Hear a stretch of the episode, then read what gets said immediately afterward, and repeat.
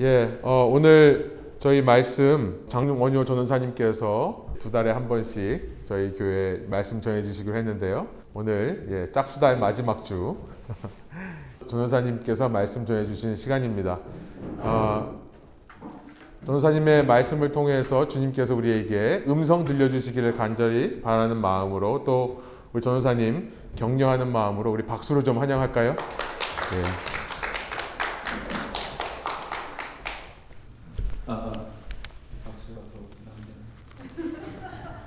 출애굽기 12장 1절에서 14절까지 말씀입니다. 우리 다 같이 예, 한번 다 같이 한번 읽어 보시도록 하겠습니다. 1절부터 우리 다 같이 한번 읽어 보시겠습니다. 시작.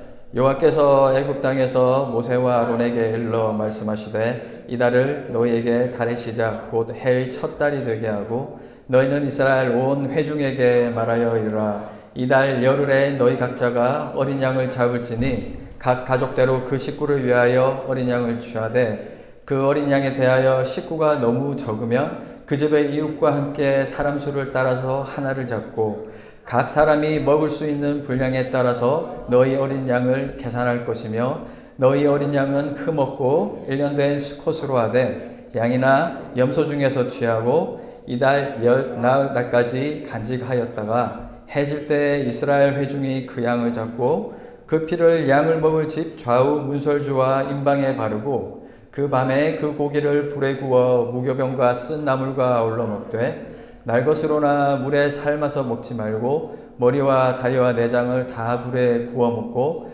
아침까지 남겨두지 말며 까지 남은 것은 곧 불사르라. 너희는 이것을 이렇게 먹을지니 허리에 띠를 띠고 발에 신을 신고 손에 지팡이를 잡고 급히 먹으라. 이것이 여호와의 유월절이니라. 내가 그 밤에 애굽 땅에 두루 다니며 사람이나 짐승을 막론하고 애굽 땅에 있는 모든 처음 난 것을 다 치고 애굽의 모든 신을 내가 심판하니라. 나는 여호와라. 내가 애굽 땅을 칠 때 그 피가 너희가 사는 집에 있어서 너희를 위하여 표적이 될지라. 내가 피를 볼 때 너희를 넘어가리니 재앙이 너희에게 내려 멸하지 아니하니라. 너희는 이날을 기념하여 여호와의 절기를 삼아 영원한 규례로 대대로 지킬지니라. 아멘. 예. 저는 같이 말씀 읽는 게 너무 좋아요. 같이 말씀을 갖다 이렇게 길게 읽을 일이 사실 별로 없는 것 같아서 저는 같이 긴 본문이지만 같이 이렇게 말씀 읽는 게 너무나 좋습니다. 이 말씀을 읽으면서 우리가 어, 6월절에 대해서 또 이렇게 생각을 하고 또 이렇게 말씀을 또 이렇게 전하게 되어서 어, 대단히 좋습니다. 예. 저는 먼저, 먼저 말씀을 전하기 전에 여러분과 한번 생각해 보기를 원합니다. 좋은 설교는 뭘까? 나쁜 설교는 뭘까? 나쁜 설교가 있는지 모르겠지만 저는 나쁜 설교는 없다고 생각합니다. 그러나 좋은 설교와 좀 덜 좋은 설교는 있을 수가 있겠죠. 그런데 제가 말씀드리고 싶은 거는 그 좋은 설교가 우리의 마음밭에 들어와서 위대한 설교가 된다는 사실입니다. 우리가 숱하게 예배를 드렸지만 우리의 어, 마음밭이 바뀌지 않은 이유는 무엇일까요? 우리가 그냥 설교로 듣고 한 귀로 듣고 한 귀로 흘리는 것이 아니라 그 설교가 우리의 마음밭에 정착이 되어서 씨를 뿌리기를 원합니다. 그리고 그 설교가 우리의 삶에서 나타났을 때 그것이 진짜 위대한 설교가 되는 것이죠. 그것이 진짜 어, 설교의 목적이자 또한 예수 그리스도의 본을 우리가 보이는 거라고 생각합니다. 그런 위대한 설교를 써내려가는 저와 여러분의 삶이 되기를 아, 진심으로 축원합니다. 설교 마쳐도 될까요, 목사님? 예, 저기 오늘 교인 총회도 있으니까 제가 빨리 하도록 하겠습니다. 지금까지 우리가 쭉 가스펠 프로젝트의 어, 하나님의 언약과 성취라는 주제로 말씀을 살펴보고 있는데요. 오늘은 구원에 대해서 좀 더 집중적으로 말씀을 전하려고 합니다. 그 하나님의 언약이 성취되는 것이 바로 구원입니다. 이 6월절 절기 전까지 창세기를 통해 개인의 구원이 어떻게 이루어지는지 어, 하나님께서 보여주십니다. 그리고 이 6월절 열 번째 재앙으로 인한 구원은 이스라엘 백성이 어떻게 구원이 되는가를 보여주고 있습니다. 이스라엘이라는 민족과 그 개개인에 대한 구원을 한꺼번에 보여주시는 것이죠. 어, 가스펠 프로젝트의 가장 아담부터 시작해서 그 한 명 한 명, 아브라함, 그 다음에 노아를 비롯해 또 야곱, 요셉에 이르기까지 그렇게 개인의 구원에 이르도록 아 죄송합니다. 이거 좀 빼야 되겠습니다.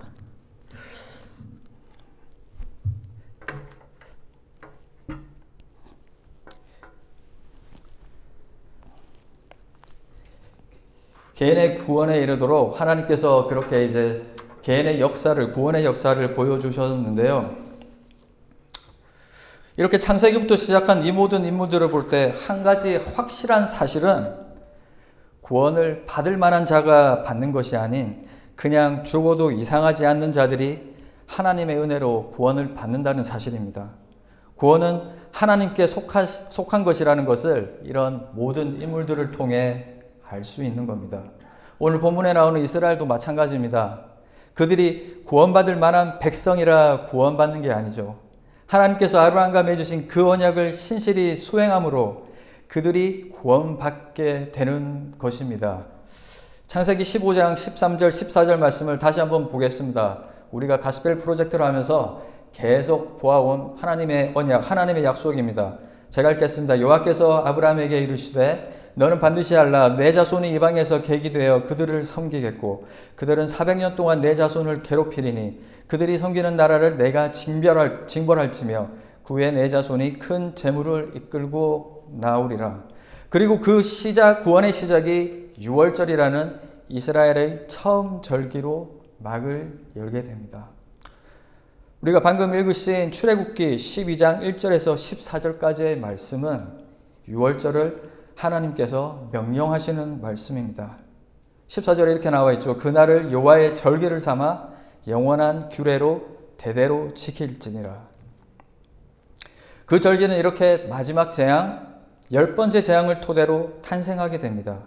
모든 장자, 처음 난 것의 죽음을 건너뛰기 위한 바로 그 하나님의 명령을 잘 수행하는 것, 잘 지켜 행하는 것이 이 6월절의 시작인 것입니다. 그 명령이 무엇입니까? 어린 양의 피를 집 문설주와 임방에 바르는 것이 바로 핵심입니다. 문설주는 문의 양옆 기둥을 말하고 임방은 기둥 사이에 있는 가로로 놓인 기둥을 뜻합니다. 즉 모든 틀에 다 바르라는 겁니다. 어떻게 보면 참으로 간단합니다. 그런데 이 간단한 것을요 모든 사람들이 다 할 수 있는 건 아닙니다. 믿음이 있는 사람만이 문지방의 어린 양의 피를 바를 수가 있습니다. 뭐 어떠? 그런 걸로 어떻게 죽음을 피하냐고? 죽이, 죽음이 곧 들어 닥칠 거라고? 웃기는 소리 하지 말라 그래. 라고 큰 소리 치는 사람들은 아무도 장자의 죽음을 피하지 못했습니다. 저는 출애굽기 7장부터 시작되는 10가지 재앙을 읽으며 이런 마음이 들었습니다. 애굽에 재앙을 내리신 하나님, 그리고 그런 재앙을 바라보고 있는 이스라엘 백성들의 모습은 어떤 면에서 참 공평하지 않다는 생각이 들기도 합니다. 애굽이 뭘 얼마나 잘못했길래 그런 어려움을 당해야 하나? 그 당시 노예가 있는 것은 강대국으로서, 강대국으로서 당연한 것이고 그 당시 세상도 그것에 대해 잘못되었다고 표현하지 않습니다. 바로 파라오라고 불리는 그 왕, 자신을 태양신이라고 칭하는 그 왕 때문에 모든 나라의 그 백성이 엄청난 죄로 고통을 받아야 합니까? 좀 불공평해 보이기도 합니다. 그런데 그런 애굽의 고통은 순전히 하나님께서 이스라엘을 출애굽시키기 위한 수단에 불과하다는 거죠. 단지 이스라엘을 빼내시기 위해 그 엄청난 재앙을 허락하는 하나님이십니다. 그 재앙을 몸소 맞닥뜨리는 애굽의 처지가 제가 안타깝다고 얘기했지만 그런데 우리가 생각해 볼 사실은 그 애굽은 바로 이 세상을 뜻하고 이 세상은 처음부터 공평하지 않다는 겁니다. 여기 계신 그 누구도 세상이 공평하다고 생각하시는 분들은 없을 겁니다. 세상이 공평하다면 이렇게 빈부격차가 많이 나고 1%의 사람들이 80%의 자본을 자산을 소유하는 그러한 일들이 일어나서는 안 되겠죠. 어떤 사람은 요즘 말로 나면서부터 금수저고 또 흙수저라고 놀림을 받기도 하는 그 불평등. 저도 매일 가게에서 일을 할 때마다 가게 앞에 서 있는 홈리스들을 항상 봅니다. 그들을 볼 때 저는 참 불평하, 불, 불공평하다는 생각을 너무 많이 합니다. 그들이 잘못을 했거나 죄를 지어서 거리에 나앉았다면 별로 할 말이 없겠지만 그들이 그렇게 살 곳이 없게 된 것이 자신의 잘못이 아니라면 더욱이 다른 사람의 과실로 또는 자기의 몸이 아파서 또는 상황적으로 그렇게 될 수밖에 없었다는 것이라면 얼마나 그들이 억울하겠습니까? 안타까운 것은 제가 그들과 대화를 하면 그런 사람들이 대부분이라는 사실입니다. 세상은 이처럼 처음부터 공평하지 않습니다. 세상이 공평하지 않다면 하나님은 공평하십니까? 우리는 공평하신 하나님을 찬양합니다. 공평하신 하나님을 노래합니다. 맞습니다. 하나님은 공평하십니다. 공평하게 모든 사람들에게 일반 은총을 허락하시며 하나님의 일반적 은혜에 거하게 하십니다. 그런데 지금 제가 말씀드리는 구원에 있어서도 하나님께서는 모든 사람들에게 공평하십니까? 에베소서 2장 8절에 이렇게 나와 있습니다. 너희는 그 은혜에 의하여 믿음으로 말미암아 구원을 받았으니 이것은 너에게서 난 것이 아니요 하나님의 선물이라. 우리가 복음을 듣고 믿을 수 있는 그 은혜는 하나님의 선물이라는 겁니다. 그것도 받을 자가 받는 선물이 아니라 받지 않아야 할 자가 받는 선물. 절대로 되갚을 수 없는 선물. 그 선물이 바로 구원이라는 사실이죠. 또한 선물을 받는 사람이 있으면 못 받는 사람도 있습니다. 모든 사람에게 동일한 혜택이 전해지는 것은 우리가 선물이라고 표현하지 않습니다. 대신에 권리라고 표현합니다.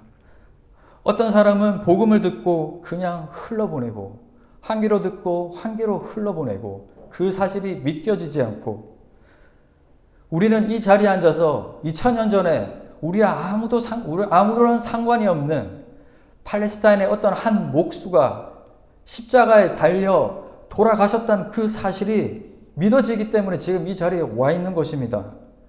그가 십자가에서 죽었고 부활함으로 말미암아 내 죄가 사하여져, 사하여졌다는 그 말도 안 되는 사실이 믿음으로 고백되는 기염을 체험합니다. 그것이 바로 구원입니다. 제가 여러분에게 물어보겠습니다.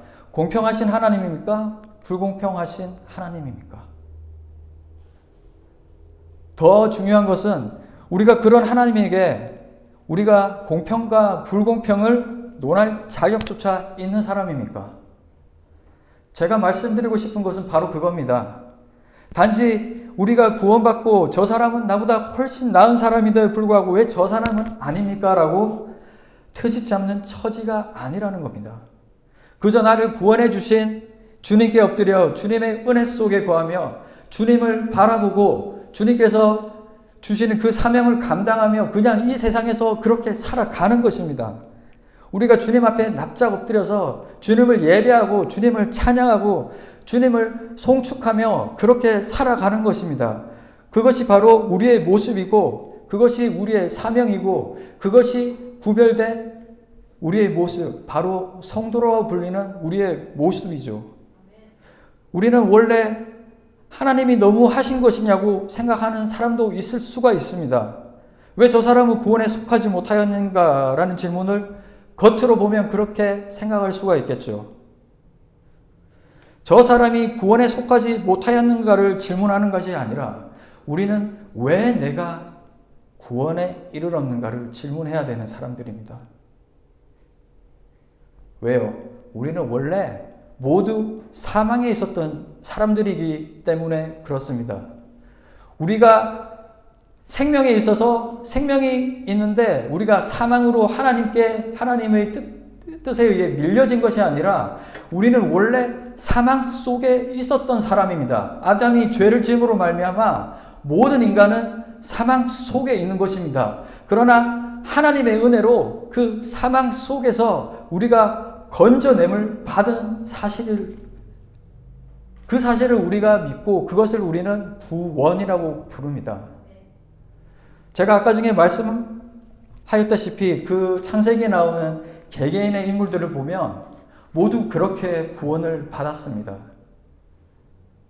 노아는 구원의 방주를 탔습니다.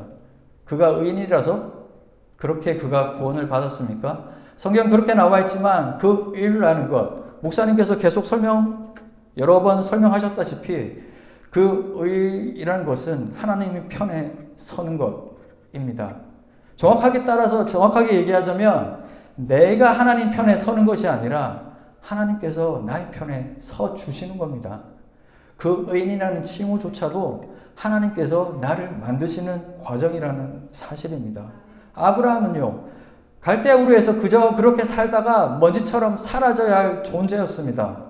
그러나 그 아브라함을 하나님께서 선택하여 지목하여 그 세상 속에서 끌어내 주시는 겁니다. 그 사망 속에 있는 아브라함을 건져내 주시는 것이죠. 오늘 나오는 모세도 마찬가지입니다. 모세도 다른 사내 아이들이 나일강에 빠져서 다 죽을 때에 그도 그렇게 죽었어야 하는 존재입니다. 그러나 하나님께서 갈대상자 그 구원의 방주를 통해 그 모세를 살리시는 겁니다. 성경 공부를 많이 하신 분들은 그 갈대상자가 히브리 말로 노아의 방주와 같은 단어인 것을 아마 잘 알고 계신 겁니다. 계실 겁니다. 그렇게 모세 또한 그 구원의 방주에 올라타 하나님으로부터 구원을 받은 겁니다. 창세기에 나오는 인물들이 다 이렇게 구원받았습니다. 사망, 당연히 죽었어야 할 그 사망 속에서 하나님의 은혜로 말미암아 생명으로 건지심을 받은 사실입니다. 우리가 구원받은 사실도 굉장히 쉽게 우리가 예배 생활, 우리가 교회 생활 이렇게 하고 있지만 우리가 이렇게 구원받은 사실도 그와 다르지 않습니다. 우리가 당연히 죽었어야 할 사람들이고 그렇게 사망 속에 존재하는 사람들이지만 하나님의 은혜로 말미암아 우리가 이렇게 구원받고 하나님과 대면할 수 있는 영광을 얻었습니다. 그것이 바로 저와 여러분, 즉 성도라고 불리는 사람들이지요. 오늘 본문도 계속해서 어, 오늘 본문을 보시면 왜 애굽이 이렇게 벌을 받아야 합니까? 라는 질문 계속해서 할 수가 있습니다. 바로 때문에 그들이 고통받는 것이 아니라 원래 세상은 재앙으로 인해 고통받는 곳이라는 겁니다. 그리고 하나님께서는 그 고통을 사용하셔서 이스라엘 백성들이 그 하나님을 기억하고 그들이 구원에 이를 수 있게 하시는 것 뿐입니다. 마지막 열 번째 재앙에 장자가 왜 다 그렇게 죽임을 받아야 합니까? 여러분 한번 생각해 보신 적 있습니까? 왜 하필이면 장자가 다 그렇게 죽어야 하는가?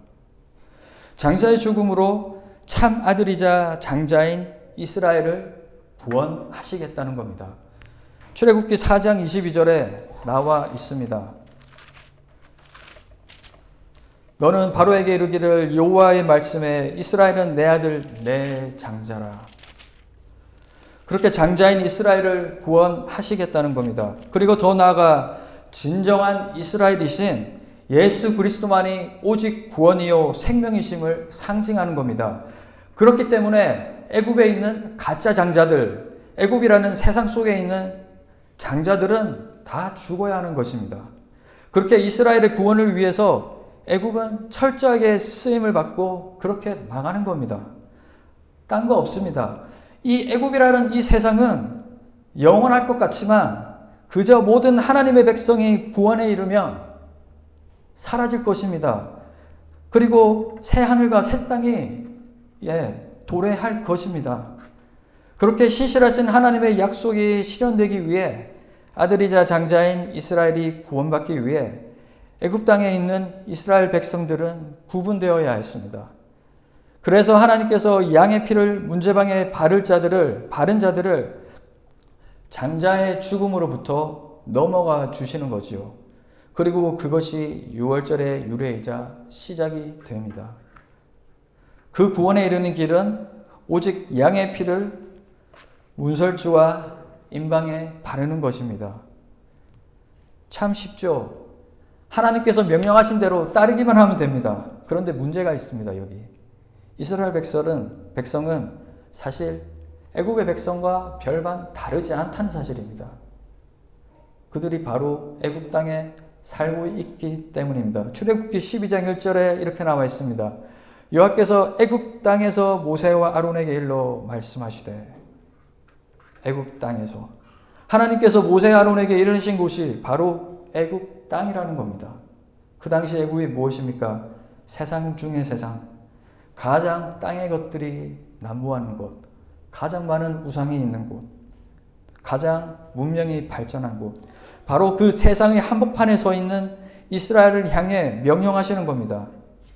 이스라엘 백성이 그곳에서 400년을 살았습니다. 여러분, 우리 자녀들만 보아도 이 미국 땅에 사는 자녀들만 보아도 벌써 미국식으로 생각하고 미국식의 문화를 따르고 영어를 더 잘 씁니다. 그런데 400년이면 지금 미국이 탄생한 역사보다도 더 긴 시간입니다. 미국이 영국으로부터 독립한 지가 지금 채 300년이, 300년이 되지 않았습니다. 그런데 그 시간보다 더 긴 시간을 애굽에서 보낸 겁니다. 이스라엘 사람입니까? 애굽 사람입니까? 우리들의 시선으로는 그들의 문지방에 양의 피를 바르는 것이 아주 간단한 일처럼 보이지만 이미 애굽화되어 있는 이스라엘 백성들이 하나님을 잊은 이스라엘 백성들이 이방신을 섬기고 있던 어, 이스라엘 백성들이 모세의 말을 듣고 양의 피에 양의 피를 문지방에 바르는 것은 하나님께서 선택하신 사람이 아니면 되지 않는 일이라는 겁니다.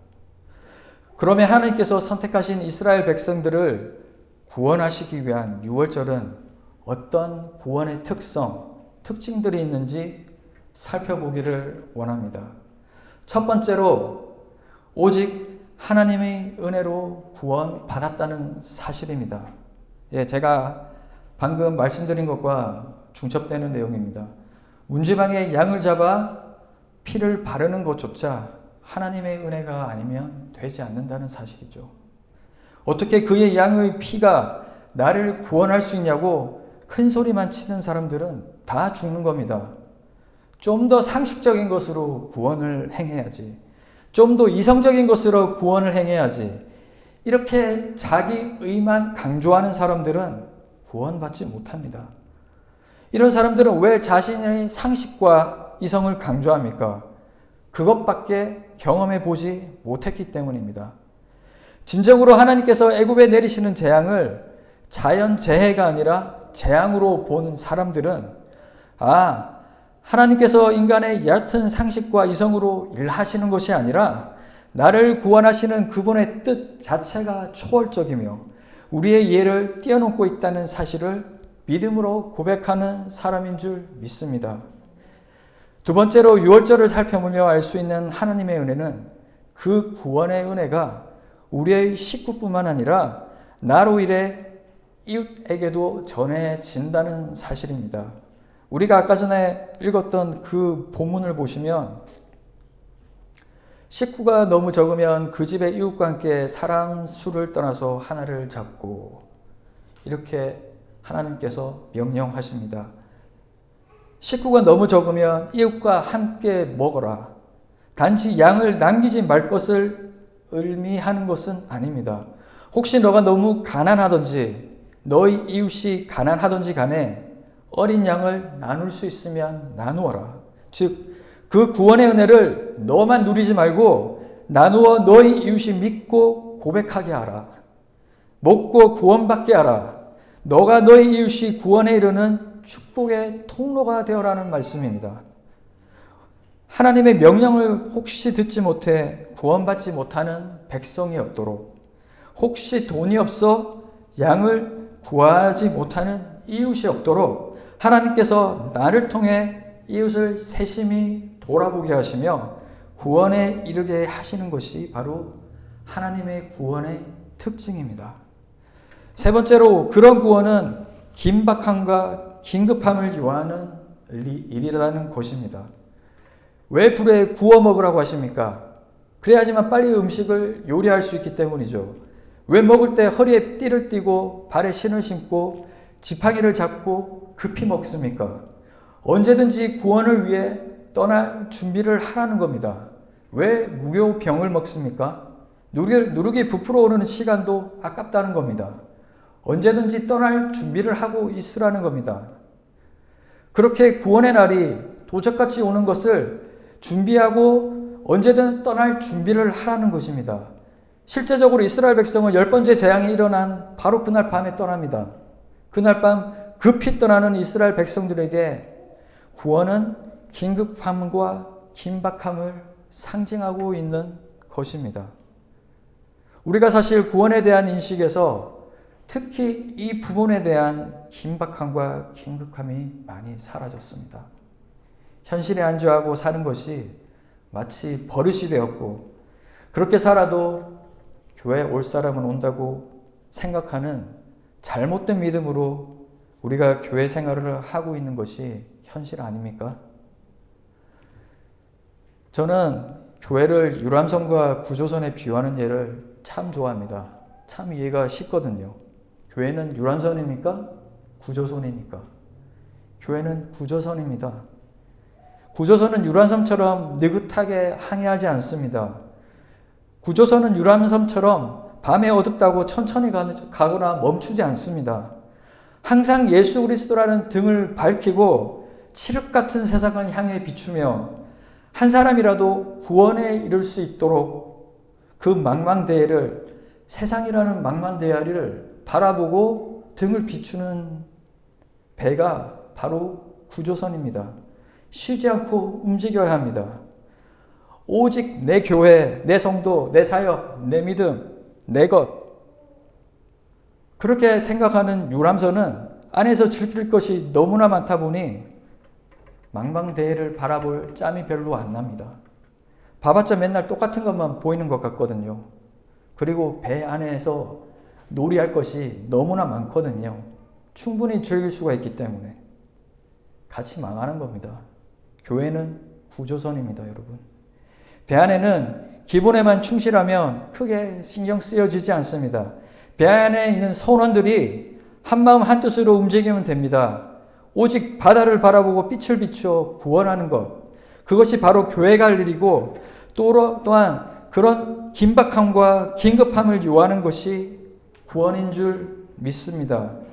오늘 예배가 끝난 다음에 우리가 교인 총회를 합니다. 특히 오늘은 우리가 성교 구제를 많이 하는 어, 그 재정을 그렇게 돌리고 남는 재정들을 성교 구제에 더 이렇게 할당하고 그 부분에 대해서 많이 힘을 쓰려고 합니다. 왜 우리 교회가 성교 구제를 많이 합니까? 우리 교회가 그 구조선의 역할을 우리는 충실히 잘 하고 있다고 우리는 믿습니다.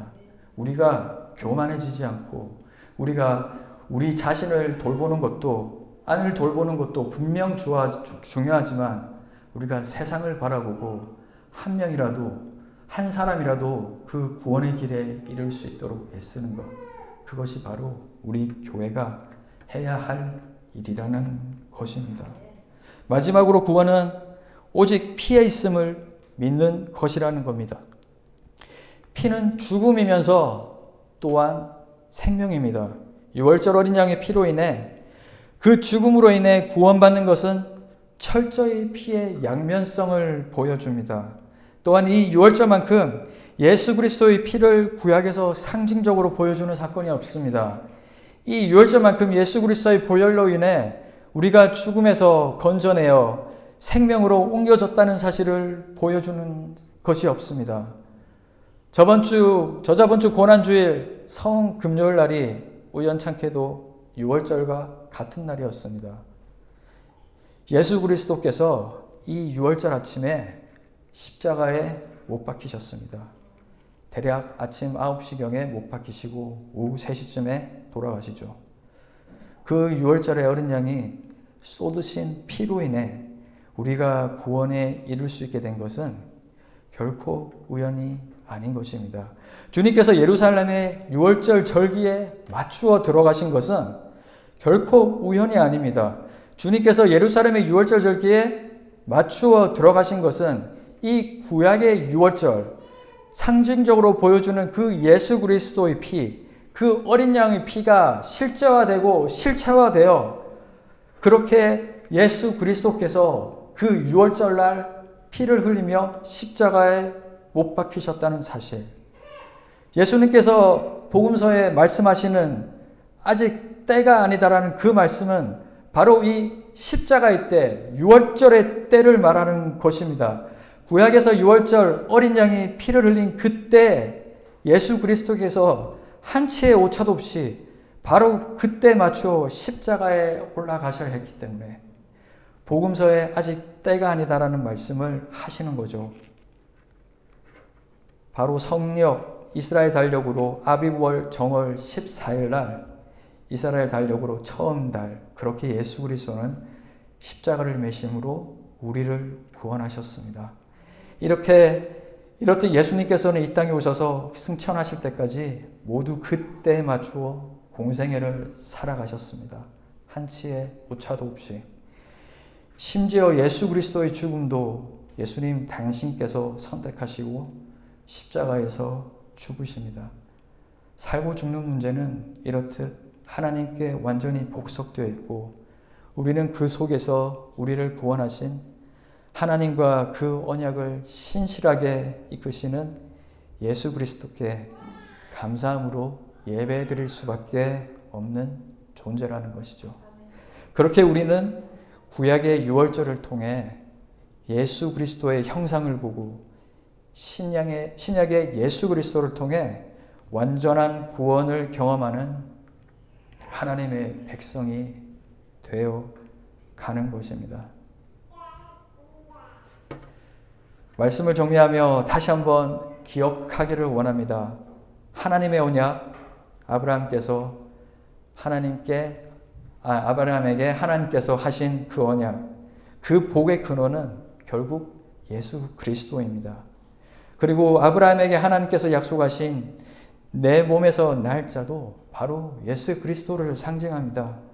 이렇듯 하나님의 언약은 400년 후 애굽에서 이스라엘을 구원하심으로 신실하게 성취되었고 이스라엘은 애굽이라는 세상 속에서 나와 하나님께서 인도하시는 가나안으로 들어가게 됩니다. 이것이 구원의 시작입니다. 열 번째 재앙으로 말미암아 그 피를 그 어린 양의 피를 문제방에 바름으로 말미암아 유월 너블유 너블 월자죠. 그 죽음이 그 문을 넘어간 것. 그것이 바로 구원의 시작입니다. 여러분, 구원의 끝이 아닙니다. 그것은 구원의 시작입니다. 그렇게 이스라엘 백성들이 출애굽하여 어디로 들어갑니까? 광야. 광야로 들어가서 하나님께서 40년의 세월을 뺑뺑이 돌리시죠. 우리는 그 광야 생활을 그렇게 하고 있는 것입니다. 왜 바로 가난으로 들여 보내지 않으십니까? 그 구원, 그 구원을 시작하시로 말미암아 하나님만 바라보는 연습을 하게 하시는 겁니다. 그 광야 속에서 아무것도 없는 광야 속에서 만나와 매출하기를 하나님께서 공급하시지 않으시면 죽어버릴 수밖에 없는 그 이스라엘 백성들이 하늘을 바라보며 하나님만을 찾고 그 하나님만의 도우심으로 그 세상을 살아가게 훈련시키시는 겁니다. 그 광야 생활을 저와 여러분도 지금 이 땅에서 하고 있는 것입니다. 우리가 그렇기 때문에 우리는 우리의 모든 삶 가운데 하나님만을 바라보고 하나님만을 믿고 하나님만을 의지하면서 그렇게 이 세상이라는 광야 생활을 믿음으로 말미암아 이겨내고 그렇게 살아가는 것입니다. 그것이 하나님께서 구원의 서정, 그 구원의 역사를 우리 개개인을 통해 이끌어 가시는 모습입니다. 여러분, 그 광야 생활을 하나님만을 의지하며 승리하시며 어, 승리하시는 여러분이 되시기를 간절히 소원합니다. 그 구원의 시작은 바로 예수 그리스도, 예수 그리스도의 피입니다. 그 시작은 바로 그 피가 나의 죄를 사했고 그 피로 말미암아 내가 내가 사망에서 생명으로 구원되었다는 사실, 건져냄 받았다는 그 사실을 믿음으로써 예, 시작되는 겁니다. 예, 우리가 다 같이 기도하시기 전에 우리가 마지막으로 부를 찬양 예수 피를 힘입어 이 찬양 먼저 보시면서 이 가사가 이렇게 되어 있죠. 자격 없는 내 힘이 아닌 오직 예수님의 보혈로 자격 없는 내 힘이 아닌 오직 예수님의 보혈로 우리가 우리의 일로 구원을 받은 것이 아니라 우리는 아무것도 할 수 없는 존재지만 예수 그리스도의 그 사랑으로 말미암아 예수 그리스도의 그 보혈로 말미암아 우리가 구원받았다는 사실 우리가 고백하며 그 사실 하나만으로 우리 이 세상에서 하나님만을 바라보며 하나님만 영광 받으시기에 하나님만을 찬양하며 그렇게 우리의 인생을 이 힘든 세상을 그 광야 생활을 어, 이겨내기를 원합니다. 하늘을 바라보고 하늘만 바라보며 그 하나님만을 찬양하시는 저와 여러분 삶이 되기를 간절히 소원합니다. 다 같이 기도하시겠습니다. 하나님 아버지 감사합니다.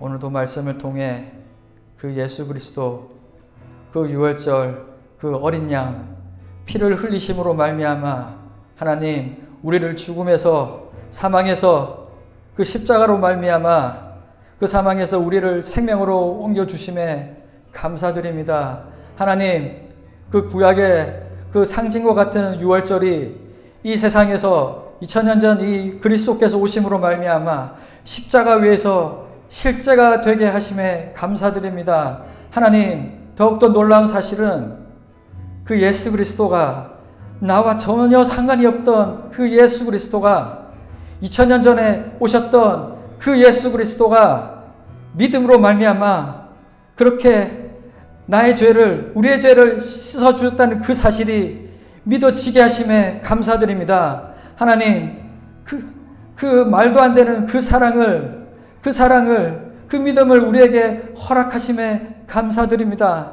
하나님 그 사랑으로 말미암아 하나님 이 광야와 같은 이 세상을 살아갈 때에 그 사랑으로 말미암아 하나님 그 사랑을 충만히 느끼며 그 사랑을 노래하며 기뻐하며 살아갈 수 있는 우리 모든 레번교회 성도님들 되기를 간절히 소원합니다. 그 사랑으로 말미암아 그 피를 믿음으로 말미암아 그 피로 말미암아 우리가 사망에서 구원받은 그 사실만으로 주님 주님 항상 기뻐하며 그렇게 살아갈 수 있는 어, 우리 레번교회 모든 성도님들 되게 주님께서 축복하여 주시옵소서. 감사드리며 예수 그리스도 이름으로 기도드립니다. 아멘.